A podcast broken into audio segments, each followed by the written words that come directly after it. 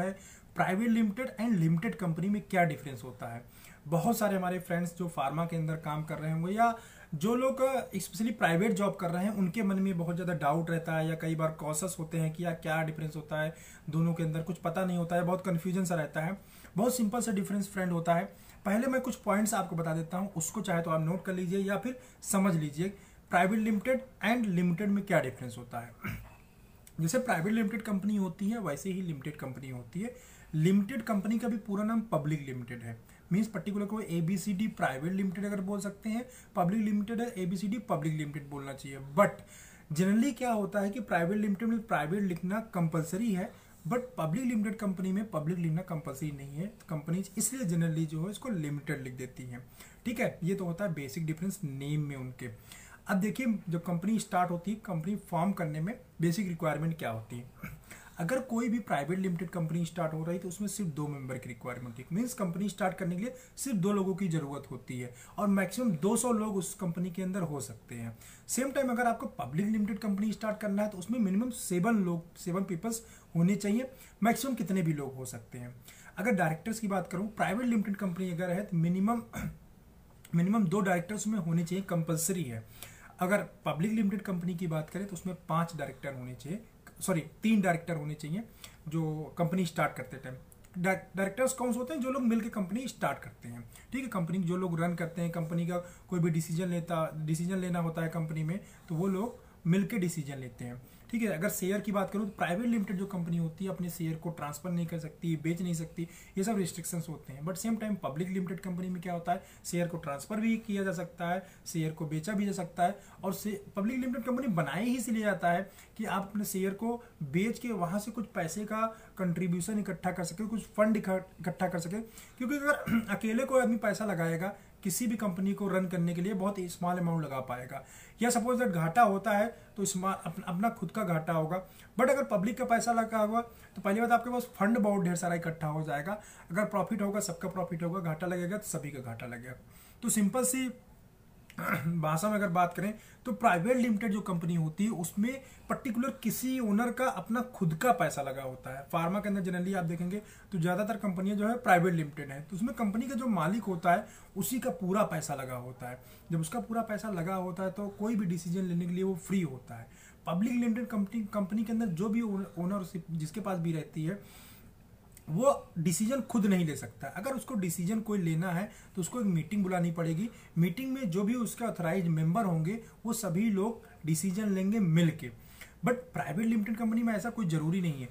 Public limited में meeting मतलब monthly annually जो सिस्टम होता है, जो भी वो अपने जब कंपनी फॉर्म की जाती है, उसमें एक सिस्टम डिज़ाइन किया जाता है कि हम मंथली मीटिंग करेंगे क्वार्टरली करेंगे या हाफ़ ईयरली करेंगे बट उनको मीटिंग करना कंपलसरी होता है। वो कंपनी की एक पॉलिसी बनाई जाती है। एग्जैक्टली मेरे माइंड में अभी वर्ड नहीं आ रहा है, क्या बोलते हैं उसको। जब भी कंपनी स्टार्ट की जाती है तो उसकी एक policy means rules and regulation बनाए जाते हैं। कंपनी का सिस्टम बनाया जाता है किस बेस पे कंपनी रन करेगी। तो उसमें ये सब चीज़ें मेंशन करनी पड़ती हैं कि हम मीटिंग मंथली मंथ में कितनी बार करेंगे, उसमें कौन कौन से लोग शामिल होंगे। प्राइवेट लिमिटेड कंपनी के अंदर मीटिंग बुलाना कोई कंपल्सन नहीं होता बट पब्लिक लिमिटेड कंपनी में सेम टाइम कंपल्सन होता है मीटिंग बुलाना ज़रूरी होता है। तो आप समझ गए होंगे कि प्राइवेट लिमिटेड और पब्लिक लिमिटेड में क्या डिफरेंस होता है। प्राइवेट लिमिटेड में मालिक का खुद का पैसा लगा होता है पब्लिक लिमिटेड जो कंपनी होती है, उसमें कंपनी के मालिक के अलावा पब्लिक का भी पैसा लगा होता है। मीन्स अगर company public limited company grow करेगी तो जो ओनर है, उसको भी प्लस जिन लोगों को पैसा लगे हैं, उनको भी फ़ायदा होगा। जो शेयर मार्केट में मेनली गेम चलता है, वो पब्लिक लिमिटेड कंपनीज़ का गेम चलता है। बट जो प्राइवेट कंपनीज़ है फार्मा कंपनी की बात करें, या और भी बहुत सारी कंपनियाँ हैं जो प्राइवेट लिमिटेड होती हैं, वहाँ अगर कुछ भी प्रॉफिट होगा तो उसका पूरा पूरा प्रॉफिट कंपनी के मालिक का होता है। अगर घाटा होगा तो वो भी सेम टाइम कंपनी के मालिक का होता है। अब आपके मन में ये डाउट हो रहा है या सवाल आ रहा होगा कि यार अच्छा कौन सा? पब्लिक लिमिटेड अच्छा है या प्राइवेट लिमिटेड अच्छा है? तो फ्रेंड देखिए अच्छा बुरा दोनों में अपनी अच्छाई है, दोनों में अपनी बुराइयाँ हैं। पब्लिक लिमिटेड में क्या होती है, कई बार क्या होती है कि कंपनी के पैसे लेके चांसेस से भागने कम चांसेस होते हैं। ठीक है कंपनी अगर कहीं पैसा लेके चली जाती है तो उसके लिए बहुत सारे लोग रिस्पॉन्सिबल होते हैं। आपके पैसे डूबने के चांसेस बहुत ही कम होते कह सकते हैं। बट प्राइवेट लिमिटेड कंपनी में क्या, क्योंकि एक ही ओनरशिप है, अगर वो शाम को दुकान बंद कर दिया, आपको मना कर दी जैसे आजकल देखेंगे बहुत सारी ये ऑनलाइन बिज़नेस चल रहे हैं। लोग जो है ऑनलाइन बिज़नेस में पैसा लगवाते हैं लॉटरी की तरह पैसा देते हैं और शाम को दुकान बंद करके चले जाते हैं और आपका पैसा डूब जाता है। बहुत सारे केसेस ऐसे हुए फ्रॉड केसेस जिसमें एक कई बार आता है कि क्लिक करिए, उससे पैसा कमा लेंगे। या इस टाइप की बहुत सारी एक्टिविटी ऑनलाइन होती है सब ये प्राइवेट कंपनियाँ होती हैं। मतलब एक आदमी को पैसा लगा होता है। पहले आपको अट्रैक्ट करते हैं और उसके बाद जो है रातों रात भाग जाते हैं। उसमें गवर्नमेंट भी कुछ नहीं कर सकती क्योंकि private company but public limited company में क्या होता है? क्योंकि वो शेयर मार्केट के अंदर दर्ज है।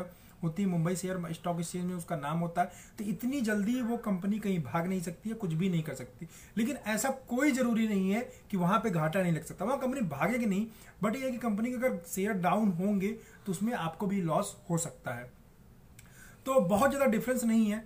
कि हम कह सकते हैं कि प्राइवेट में हमें बहुत ज़्यादा प्रॉफिट है या पब्लिक में बहुत ज़्यादा प्रॉफिट है, ये तो कंपनी ग्रो करने के ऊपर डिपेंड करता है। पब्लिक में लिमिटेड कंपनी में ग्रो अगर आप एज ए एम्प्लॉय काम कर रहे हैं तो आपके ऊपर कोई ज़्यादा फ़र्क नहीं पड़ने वाला, चाहे आप पब्लिक लिमिटेड में रहिए या फिर प्राइवेट लिमिटेड क्योंकि सैल आपको मिलना सैलरी है सैलरी चाहे कंपनी ग्रो कर रही होगी तब भी देगी कंपनी डी ग्रो कर रही होगी तब भी सैलरी देगी।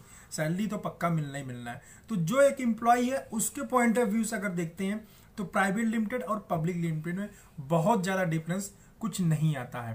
तो इसलिए आप टेंशन फ्री होकर जॉब करिए, ये मत देखिए कि पब्लिक लिमिटेड है या प्राइवेट लिमिटेड क्योंकि आपकी सेहत के ऊपर बहुत ज़्यादा फ़र्क पड़ने वाला नहीं है।